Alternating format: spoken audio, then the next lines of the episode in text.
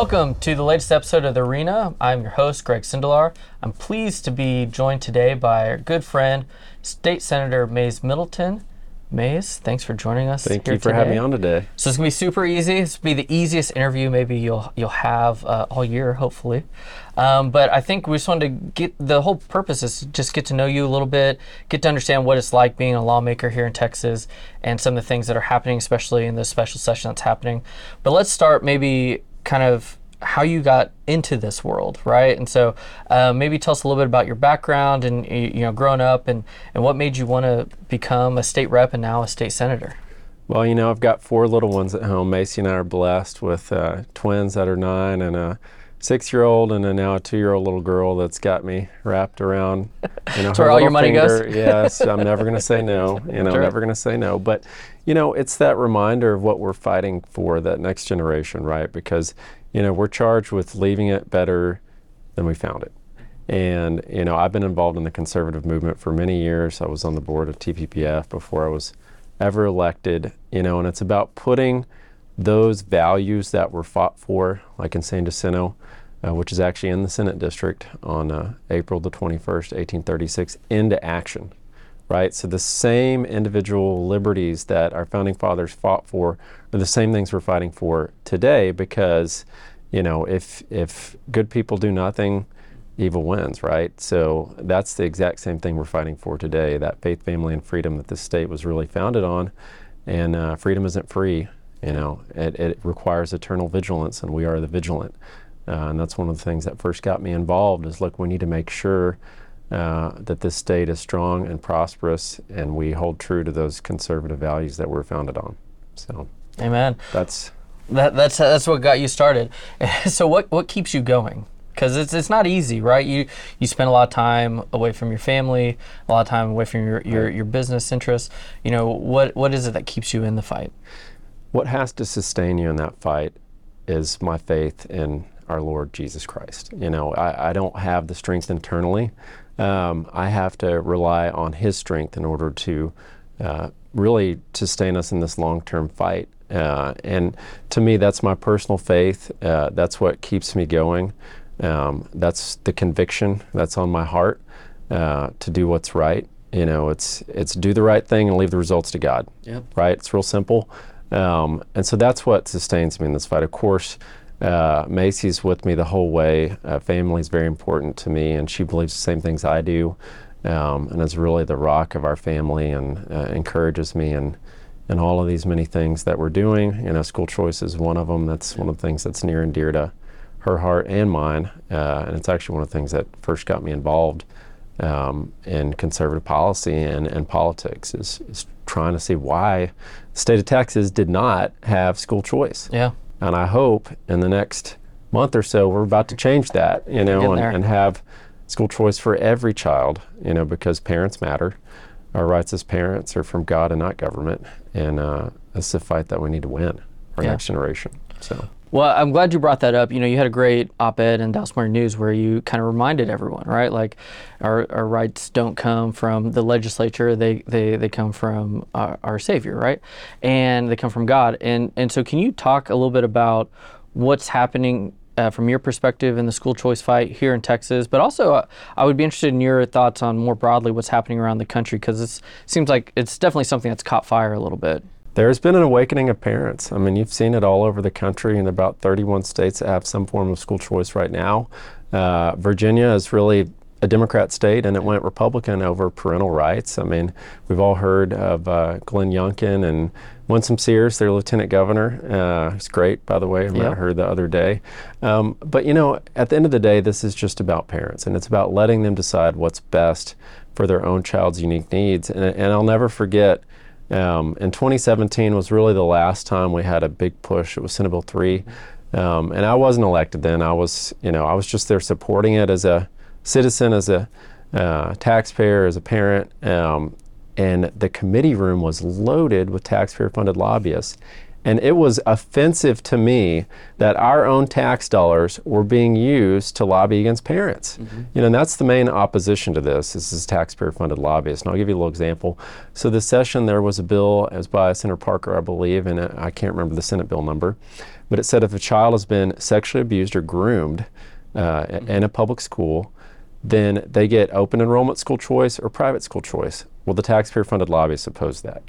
So they wanted to trap these kids in that horrible situation and not let them have school choice when they need it the most. And that really shows you kind of what we're up against here yeah. in this fight, you know, and it really does come down to trusting parents. Yeah. And in Texas, you know, we need to send a strong message, and I expect that we will to say we trust every Texas parent, not just some, but every Texas parent decide what's best for their child. Yeah, I think you're absolutely right. And, you know, the polling continues to go in our direction, even the polls where they're oversampling the left, right? You know, it's everyone is in favor, except for white Democrats. It looks like everyone is in favor of of uh, school choice and empowering parents in this state, and so it feels like. You know, Phil Gramm always used to say, you know, never underestimate an idea whose time has come. It feels like finally the time has come in Texas, and we're kind of on that precipice of finally getting across the, the board where, where parents can fully be in charge and be the main uh, arbiter of their kids' education. I've never seen this amount of momentum before for it. Know, I've always supported it, but I've never really seen this amount of groundswell where people are demanding it. Because look, I mean, if you don't see yourself as a panhandle parent or a East Texas parent or a coastal parent, you know, or a Rio Grande Valley parent, you just see yourself as mom or dad, yep. right? We don't, we, parents don't identify as a rural parent or urban parent. They're just mom, they're just dad, and they just want what's best for their own child. And that's what school choice does for them is it provides those tools for those that don't have them right now. We're putting them on the table. You don't have to use them. Um, mm-hmm. It's up to you. You know, you about 80, 90% will remain in their public school, very happy with their public school. We've got a lot of great public schools, a lot of great public school teachers, but it doesn't work for everyone. And what about them? Yep. And that's really what this comes down to. Uh, I'll give you a little story. Uh, Upward Hope Academy is in Galveston, and it takes the dropouts and soon to be dropouts from Ball High. So these are kids that really would have had about a 0% graduation rate, and they're graduating nearly 100%. They're wow. 100%. It's all low income, it's all low income families and students. And the school actually told me, so the old superintendent told me, if Upward Hope closed down, our ratings would go down because we know we can't graduate those kids. So it's not, you know, fighting or in opposition, it's working together and a rising tide lifts all boats. So school choice will not just help um, you know the particular children that are going to private school or homeschool. It'll also help public schools as well. I mean, we've seen that in real world example. You know, with Upward Hope Academy, uh, right in my backyard. So uh, I expect to see more stories like that uh, once we pass school choice for every parent and every child. We're going to get there. And you see that in every state, right? That education, public, private, uh, the the outcomes improve. You know, Florida, Arizona, Indiana. You know, they are they are improving, right? That's right. And so I think your your statement about it rises, uh, lifts all boats is absolutely spot on. And so, kind of uh, just uh, hanging on that for a, a moment what do you say to all the superintendents and all those folks who are saying, you know, this is going to decimate my public school? Maybe it's a rural school. It's it's going to take funding away. We don't have enough funding. Um, you know, what what are what are your uh, what's your response to those arguments? It's not going to do that. You know, this is a funding stream that's outside of our public school formula. So 100% of public school students will be 100% funded under any form of school choice that's been proposed. Under the current one, it's about $500 million is the cap on the expenditure. You know, and we're right now we're spending about $93.5 billion on public schools in the state of Texas. So, I mean, you can see 500 million over that is what a half of one percent. yeah. You know, I mean, that's not defunding anything. Uh, and we are standing up in a big way for our public schools. You know, we have got teacher pay raises on the agenda. Uh, we did a lot for school security this session. We increased the yield for golden pennies, which is basically the tax yield that uh, the state allows under the funding formulas, so the entitlement formulas. So th- there's a lot that's been done this session. And look, we just, this is only about parents deciding what's best. This yeah. is not taking away from anyone. This is adding. This is adding tools to on the table. This is opening the door for families who don't have these options without an education savings account school choice program. So we're opening that door for Texas families. Absolutely. And so I want to go back. You you were talking about taxpayer funded lobbying, something that we've looked at a lot here at TPPF. I know something you're very passionate about, but probably most people don't understand maybe how Austin works and how the the lobby world around Austin works, and how much money counties and cities and school districts, et cetera, are spending to lobby um, uh, the, the legislature, uh, maybe against the interests of the constituents that they represent back home. Can you kind of, you know, maybe pull back the shroud a little bit on, on how this works and, and why it's something that we've got to rein in here in Texas? Yes, taxpayer funded lobbying is an egregious and unethical practice where your own tax dollars are being used against you as a taxpayer and as a parent and you know it's really for speech too right mm-hmm. because mm-hmm. you know a lot of private companies have lobbyists right but you don't you don't have to go shop at Target for example yep. you don't have to go buy Bud Light if you don't want to mm-hmm. but what are you going to do if you don't agree say with a city or county or school district that's using your tax dollars to do something like oppose school choice or oppose property tax relief well you quit paying your taxes and what happens you know someone co- shows up with a badge and gun to seize your property, yeah. right? So, I mean, it is forced speech. You don't get a choice in it. This is forced speech by taxpayers. And at the end of the day, too, it's opposing the values that most Texans hold dear, right? I mean, yeah. you know, they opposed election integrity. Uh, I'll never forget when the taxpayer funded lobbyists, they opposed the ban on a state income tax, which I think 75% of Texans disagreed with a taxpayer funded lobbyist position. So that really tells you that they're badly out of step with their own voters. And it makes sense because guess where the taxpayer funded lobbyists live and work? Here in Austin. So they do actually probably represent Austin values pretty well. They just don't do a good job representing the rest of Texas's values. And it's something that we need to end. It's a waste of taxpayer money. You know, it's our job to represent our constituents directly right? So, yep. I mean, you're not hearing the state say, oh, look, there are 1,200 school districts. We need to hire lobbyists to send a, uh, someone in to go lobby 1,200 school districts. So the state doesn't do that because yeah. we know that's our job as state representatives, uh, state senators, to keep up with what's going on and be that voice for who elected us in Austin. And it works the same way in local government, where they're elected to be the voice of the same people that elected state reps and state senators, you know. So we need to represent our constituents directly without this Austin lobbyist middleman. And that's why we need to end taxpayer funded lobbying. Amen. So obviously, it's been something that's been tried many times. You've carried lots of bills on this. Can, what do you think will ultimately um, bring this to fruition? Well, I mean, one of the things you're seeing right now is what's happening with school choice, where you know it's been so hard to get done because of those taxpayer-funded lobbyists in the way. And I, I, also get the question, you know, why is it so hard to pass property tax relief and reform? Well, one of the big reasons is that you know our own tax dollars were used to lobby against property tax relief and reform. So they're lobbying essentially for higher taxes, mm-hmm. um, and it's outrageous. Uh, and the more people that know about it, the more people are outraged. You know, so I mean, it's really a, a wrong practice. It's it's unethical, and I think you're really seeing that coming to a head, especially with school choice right now, where uh, parents, you know, voices are being drowned out. And look, you know, I, I saw it in committee where moms and dads who want this are in committee and they're there, they're they're sacrificing, they're not at work, they're not getting paid, they're there because they believe in it and they're having to compete with this room full of taxpayer funded lobbyists that are paid with their own tax dollars to oppose them. That's not right, and that's not fair. Yep, that's right. So let's look a little bit at your district, right? So you represent uh, kind of this swath, a very interesting part of Texas, right along the coast, outskirts of, of Houston, uh, Angleton, you know, this very, you know, I'd say diverse part of, of Texas when you are talking to your constituents, what are the things that they're telling you, like, hey, this is what's most important to me. This is what I'm expecting you to get done in Austin? Baytown to Angleton, you know, yeah. it's a, it's about a million people in the district. I'll tell you one of the biggest things that I've heard in the last year is property taxes. Mm-hmm. Uh, people are tired of their rent to the government going up. Uh, please vote yes on Proposition 4, which is on the ballot right now. That will help with that. Uh, you know, to eliminate about a quarter of people's school taxes, their M&O school taxes, which is really important to do because that will permanently eliminate that. Uh, but really, I mean that that's one of the biggest issues that I've heard in the last in the last year in the district, and it's been the most, I guess, uh, common wherever you are, whether it's Brazoria County, Harris County, or Galveston County. it's kind of all the same where we want and demand property tax relief. And look, it's just letting people keep more of their own money. Government doesn't have any money, it's all taxpayer money. Um, so that's one of the top goals of mine and always has been to make sure that we let taxpayers or require that taxpayers keep more of their own money in their own pocket because it's not government's money, it's their money.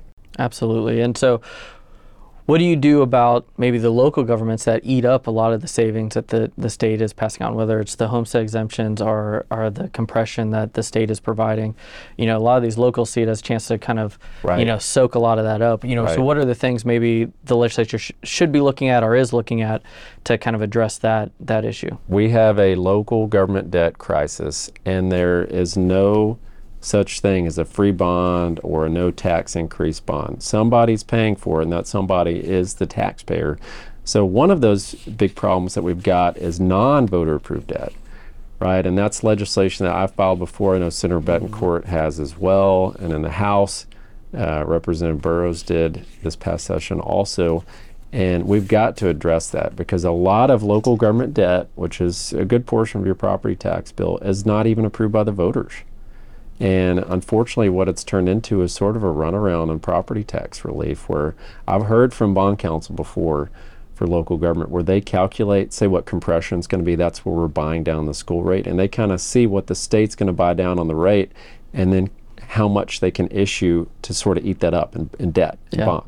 So they what the basically the game is is look, okay, say we're getting 10 cents in reduced rate because of the state buying down school M&O taxes. Well, let's issue 5 cents worth of debt. Yep. And then still say that we're lowering the rate. It's like, yeah, but you could have lowered it 10 cents, not just 5 Yep. if you hadn't issued those bonds. So Yep. that's a game that we're seeing played right now that we have to stop because the ones that lose in that game are the taxpayer. Yep, absolutely.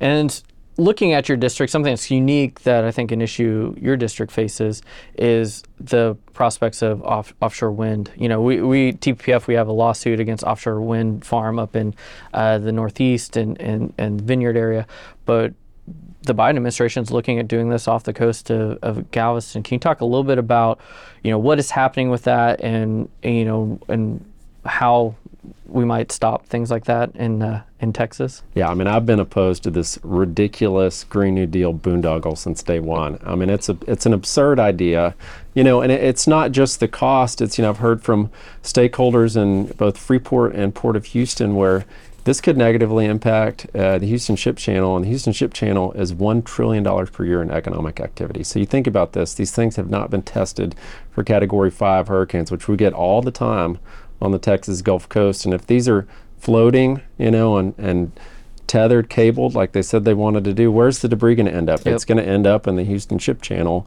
you know, and that could cause us to lose one of our greatest economic assets, at least for a period of time. That you know, I mean, it's hundred million dollars an hour of commerce going in and out of that. Yep. And the same thing with the Port of Freeport. You know, they they're worried about it too, and we don't need this. You know, that's been one of our biggest problems in the state is that we don't have enough dispatchable power. Wind power is not dispatchable. Yep.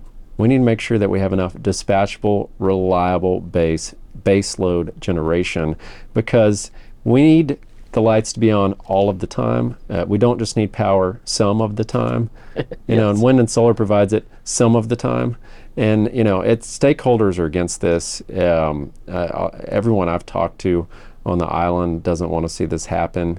Uh, and I'm happy to say that the Biden administration put this out for bid, so they were leasing the basically the lease blocks to build this, and not one company bid on it. Zero. Oh wow. That's how many bids they got on it. None. That's good news. yeah, it was good news. So I think the message has been received loud and clear that Texas is not about to pay for Biden's Green New Deal. Yeah, well, that's good. And, you know, it's unfortunate Texas has to spend so much time pushing back against uh, an administration that really is the antithesis to everything we, we stand for, right? Like from things like this to the border, uh, et cetera. We also see a lot of these things, you know, seep into um, uh, our culture, right? And I think a lot of that happens through higher education, and and where you know if you want to talk about maybe things happening in K through 12 schools, well, those teachers are being taught, you know, in our institutions of higher learning.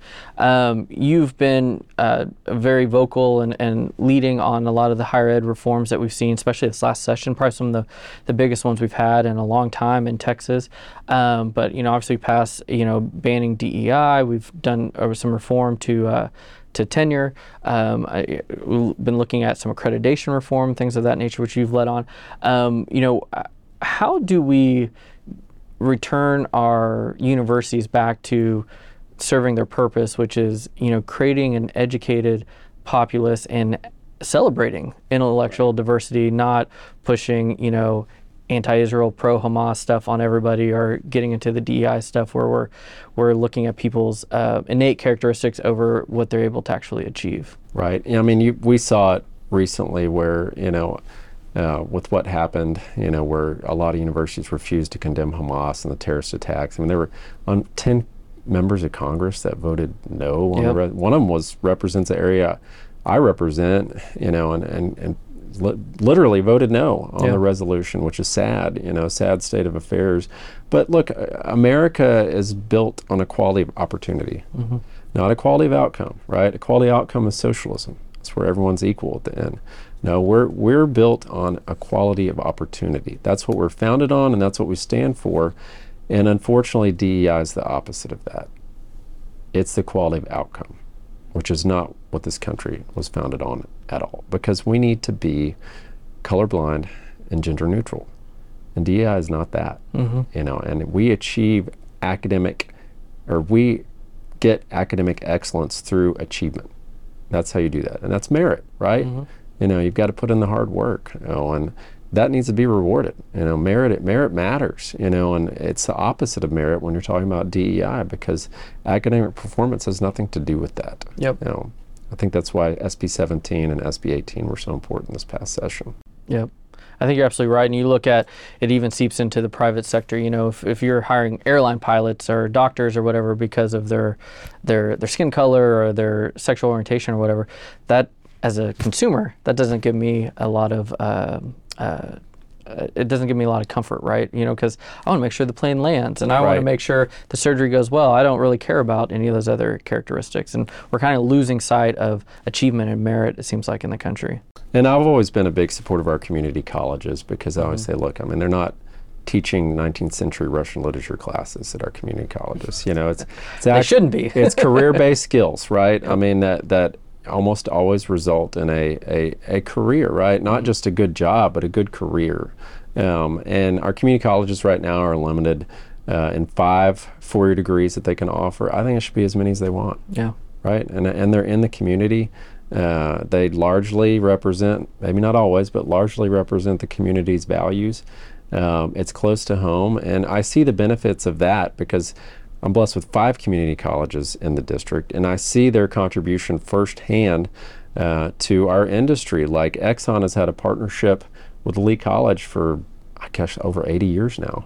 Uh, so it's amazing to see the benefits of that, and that's what we need to do more of, and not less of. Yeah. Well, and I think some of the changes y'all made in this legislature were getting more outcomes based funding for community colleges will ensure that that continues and they continue to serve the needs of the communities. Right. That's right. You know, and, and that was a huge change. I'm also a big fan of the dual credit. Yep. Um, so that that puts kids in, in high school on a path to, I hope, uh, for post-secondary success. Whether that's starting at the community college and then going to a traditional four-year college, uh, but it's great because the state has never done that before. The state has never paid for dual credit uh, ever. And so, for the first time in history, the state of Texas is, is not just paying for it, but encouraging it. Uh, and it, it, before it depended on which district. So, some districts they would cover 100% of the dual credit costs, others zero. It just depended on which district. So, I think this is important because it keeps the kids on that pipeline, the students on that pipeline for post secondary success, and hopefully uh, more career based tools and, you know, becoming a member of the community and providing for their family and having a high paying career and starting a family and owning a home and all the good things that this state and this country is about. Yeah. Having a good life. And you know, it's one of the important things about the education savings account programs, right? Is the potential to have some workforce development uh, related to that, and some, you know, public, public, public, private partnerships that might. Uh, uh, come about based on, you know, uh, parents seeking those out for their kids and Right. stuff like that as well. Right. Yeah. It's critical, you know, and that's the flexibility of an education savings account. Where keep hearing the word voucher, it's it's, not not, that a voucher. Yeah, no, Yeah. I mean you can use it for private school tuition, of course. I mean a lot will do that, but Mm-hmm. then there's all kind of other things like educational therapies and tutoring. To-. It's totally unbundled, and it's up to the parent to decide which things work best for their child's unique needs and you know it qualifies homeschoolers as well senate Yep. bill 1 does so all all students in texas are qualified under senate bill 1 and i hope that's where we end up with this bill you know that that every student is qualified Yeah. I think that's the important is you need uh, universal eligibility. And so because every kid is unique and, you know, even in the greatest school in the state, there's failing kids, right? Because it's not the right environment for them. And, and it's, as parents, you're always trying to search for how, how do I find the right thing that's for my kids to help them be successful later in life? And this is part of the flexibility, as, as you stated so well, um, that ESAs can provide for, for parents and put them in charge and give them some skin in the game. i've got four kids i know how different each one can be you know they're certainly not the same the same thing doesn't work for all of them Yep. so Yeah, I have two. They're in different schools, right? They're only a few years apart, but they're in different schools because of that. Well, um, you know, before we wrap up, have just a few last last questions um, for you. Uh, I think the f- first one's kind of interesting. Is this is your first session in the Senate? You served a few sessions in in the House. Can you kind of talk about the differences between being a, a House member and being a, a, a senator, and kind of maybe what surprised you most about going into the Senate this session? Senate's a good place to be a conservative, you know. It's but at the end of the day, it's it's what I ran on from day one. It's putting your conservative values into action. You know, when I was in the House, I was always ranked as one of the top most conservative members. I think my last session I was number one, and now in the Senate I'm in the top three. You know, so it's it's about doing what you said you were going to do, mm-hmm. and it's not hard to be ranked that way. You just do what you said you were going to do, um, and and it's that fight for our future here, where you know the four kids that Macy and I have, it's they're incredible blessings, and I think that probably gives me a different perspective because um, I think I'm the only one in the Senate that has kids that small. I know I'm the youngest member uh, of the Republican caucus in the Senate. And Yeah. that's my daily reminder, you know, and Macy and I's daily reminder of what we're fighting for. It's very real, you know, and th- there's a, we want to make sure that the Texas they grew up in is, is as great as the Texas that I grew up in, and we continue to make sure that we're the most free and prosperous state in the union. And I also believe in the 10th Amendment, where, you know, we save America by means of Texas. You know, the federal government is a creation of the states. I seem to forget that sometimes. But um, these are the things that we're fighting for here, you know, and I just think that um, at the end of the day, it is leaving it better than we found it. And that's the best thing that we can fight to do. You know, especially, you know, remembering that what our founders fought for here, Yeah. where, you know, everyone had died at the Alamo, everyone had died at Goliad, and yet they persisted on April the 21st at San Jacinto when everyone had just died. They were unafraid. They charged into battle, and that's kind of the grit that we still have in the state. And it's the same grit that we have to use to fight for our future here, that next generation, and make sure that it's the Texas that we know and love and continues to thrive and be really the beacon for the rest of this country. Absolutely. Um, so, last question, kind of building off of that, you know, wh- when you were on the board here at TPPF, one of the things that you're a big part of was getting our Liberty Leadership Council um, established, which is getting young people involved and engaged, um, not only at what's happening on the state level, but also locally in their community. So I know that's a passion of yours. So I'd love to hear your thoughts about, as a conservative movement, how we can do that better.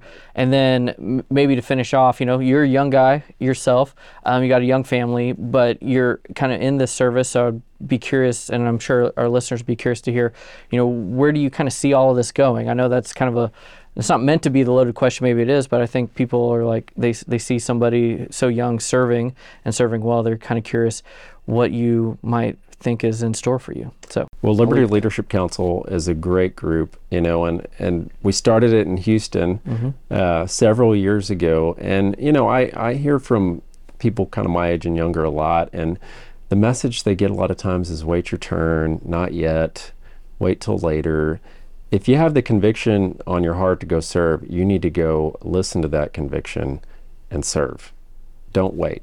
Mm-hmm. If you want to do it, you need to do it. Of course, you got to be sure about where you stand on things and that, that that that's for the right reasons as well. But you know, it that you hear it a lot from younger people where there's certainly some pressures to not, right, to wait. Well, the problem with waiting is you may not want to do it anymore. And second of yeah. all, um, this whole system is designed to kind of grind people down, right? I mean, and we got to make sure that we have people that have the energy to go fight. And we're blessed with a lot of them right now. Uh, but we need to make sure that next generation is willing to do that and will do it. Because, look, I mean, if we don't, you know, if, if we don't have a next generation on the bench ready to go, we don't have a Texas anymore. So that's why ESAs and school choice are so important too. You know, to make sure that we are providing a high quality education for the next generation because education is a great equalizer. You know, yeah. and it's it's the way that we achieve that equality of opportunity that this country was founded on. So I think it's really important to have young people involved. I always tell them. Um, I didn't know I wanted to run for office when I was, you know, in high school or college. A lot of that is figuring out what you don't want to do. Yep you know, it, it, doesn't have to be an automatic. You don't have to know the day you turn 18 what you want to do and what you don't want to do.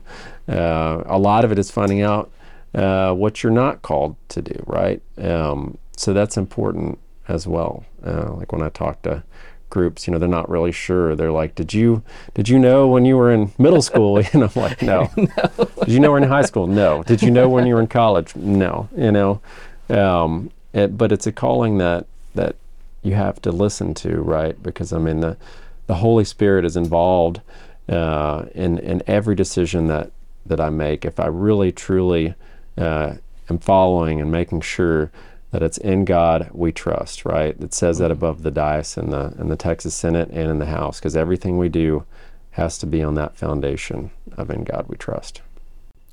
What a perfect way to end. Senator Middleton, thank you for joining us. To those of you who, who watch this, I hope you enjoyed this. You know, the, the purpose of this is to really understand, you know, what is it that is guiding our elected representatives that are here representing us here in Austin. So we're blessed to have you with us here today, Senator Middleton, and, and to kind of just you know end on a point you, you talked about. You know, at the at the Alamo, all seemed lost, right? And then Goliad and the massacres, and it's just defeat after defeat after defeat, right? But then in 18 minutes, you know, Texans ch- changed the world, and I think, you know, you said this um, as this special session started, and I believe it that we as Texans are currently in our current 18 minutes. And I think we're about to really change Texas for the next generation and appreciate you for leading the charge. Thank you for having me on today. Thanks, sir. Yeah, appreciate, appreciate it. it. Yeah. Thank anytime. you. All right. Thank you all. See you next time.